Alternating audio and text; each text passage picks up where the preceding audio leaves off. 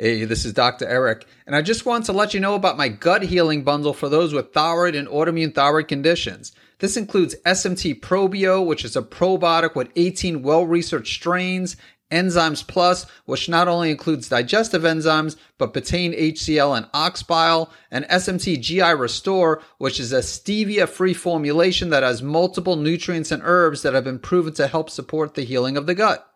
To learn more about this, you can visit guthealingbundle.com. Hey, this is Dr. Eric, and in this Q&A episode, I'll be answering the question, can H. pylori trigger Graves' disease and Hashimoto's? So, what is H. pylori? Helicobacter pylori, or H. pylori, this is a gram-negative bacteria that infects the stomachs of humans, and it's associated with peptic ulcer disease, gastric carcinoma, as well as gastric lymphoma, now, what's important to understand is that the absence of symptoms doesn't rule out H. pylori. So it's very possible and actually very common for someone to not have any symptoms yet to have H. pylori. So some of the symptoms someone may have with H. pylori could be reflux or heartburn or other digestive issues.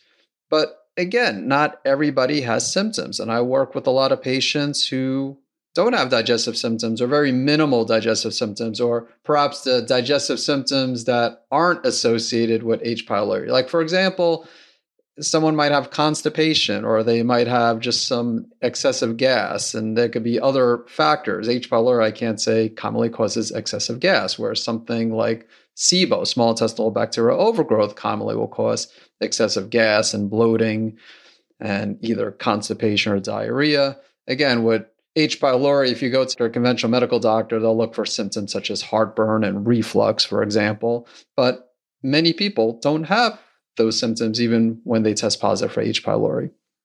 So, as far as how H. pylori is transmitted, the most common method is the oral oral route, such as through kissing, or if you share a cup with someone, that's another way. Also, the fecal oral route, so like through contaminated water, is, is another way. And a few studies show a correlation between H. pylori and thyroid autoimmunity. And so that's what I want to cover. I want to go over some of the research associated with H. pylori and Graves' disease and H. pylori and Hashimoto's. So there are four studies I'm going to look at, and I'll include the links to these journal articles in the show notes. So this first one is from 2012. The headline is Autoimmune Thyroid Diseases and H. pylori. The correlation is present only in Graves' disease. Now, that's not completely true, but that's what this is finding. And so, with this study, it investigated uh, 112 patients, 48 females, and four males with Graves' disease, and 54 males and six males with Hashimoto's thyroiditis. And then they tested for H. pylori in stool samples. And a marked correlation was found between the presence of H. pylori in Graves' disease, but not in Hashimoto's thyroiditis. And so the conclusion here is that the marked correlation between H. pylori could be dependent on a different expression of adhesion molecules in a gastric mucosa. So pretty much it was saying that there's a correlation between H. pylori and Graves, but not necessarily between H. pylori and Hashimoto's thyroiditis. Let's go ahead and look at this second journal article. And again, once again, the links to these will be in the show notes. And so, H. pylori infection and autoimmune thyroid diseases, the role of virulent strains and so the aim of this study was to verify a possible association between overall H. pylori and CAG-A plus H. pylori infection autoimmune thyroid diseases. Now, CAG-A, it's a virulence factor, and you don't really need to understand this, but I will say that when you go to a regular lab like a LabCorp or Quest Diagnostics or a hospital and they test for H. pylori, Usually they're not looking at the virulence factors. In fact, I have not seen virulence factors tested at a regular lab. The only lab I know of that tests for virulence factors is Diagnostic Solutions, their GI map. And there might be other companies that do this. I've just seen it through Diagnostic Solutions. And so with this, we had 76 Hashimoto's thyroiditis patients, 39 people with Graves' disease, and 44 people with aspecific thyroiditis. And then the controls were 136 individuals without autoimmune thyroid disease. pretty much the results show that H. pylori infection prevalence was significantly increased in Graves' disease and Hashimoto. So Graves' disease 66.6% and Hashimoto 64.4% increased prevalence. And then only 29.4% of controls, and then 34% of those with aspecific thyroiditis. And then the CAG-A seropositivity was significantly more frequent in Graves' disease and Hashimoto's infected patients versus infected controls.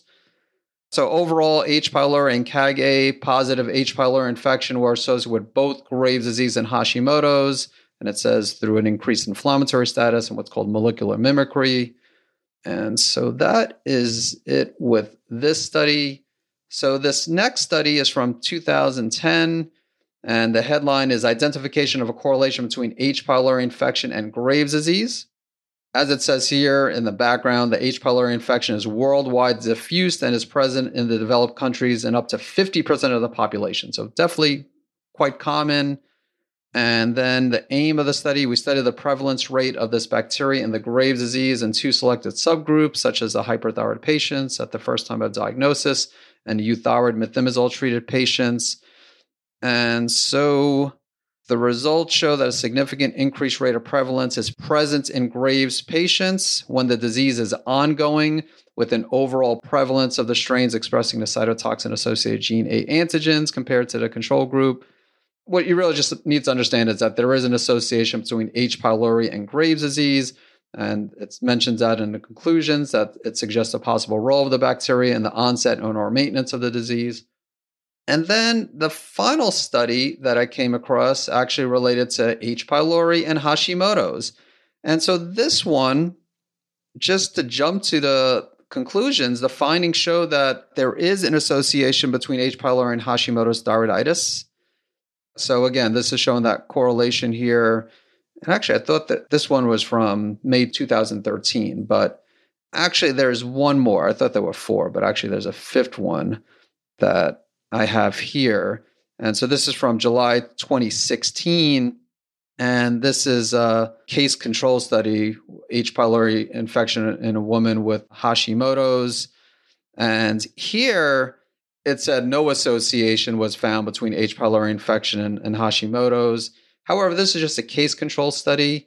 So from these studies that I've discussed, it does seem that it's more prevalent in Graves' disease. And I definitely see it more in Graves' disease patients, but I work with more Graves' disease patients than I do with Hashimoto's. So it's not a surprise that I see it more, the H. pylori more in Graves and in Hashimoto's. But I do think it can be a trigger in both Graves and Hashimoto's. But according to these studies, it does seem like it might potentially be a greater trigger in those with Graves' disease. I'm sure some listening wants to know how is it treated? How do you get rid of H. pylori?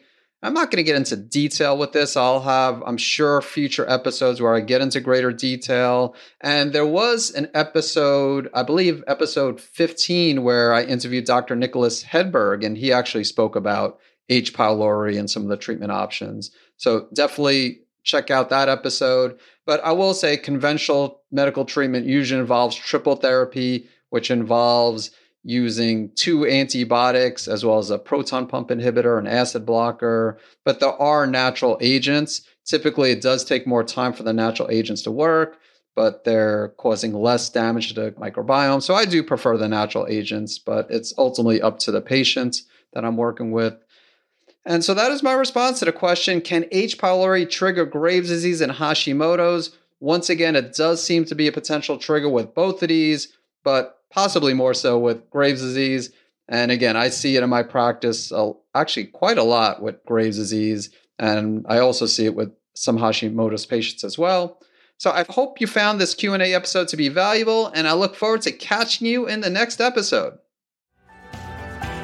Thank you for listening to the Save My Thyroid podcast. If you haven't done so already, make sure you hit subscribe to stay up to date on the latest thyroid health related topics. And to get your free thyroid and immune health restoration action points checklist, visit SaveMyThyroidChecklist.com. Thanks so much for tuning in. I want to let you know about a product called Hepatoimmune Supreme, which is a unique supplement that has a rare combination of N-acetylcysteine, also known as NAC, milk thistle, and schisandra to support the liver. And it also has a few mushrooms that can help support the immune system, including cordyceps, which has both immune modulating and adaptogenic properties and is great for those with Graves' disease and Hashimoto's. To learn more about Hepatoimmune Supreme, visit SaveMyThyroid.com forward slash liver support.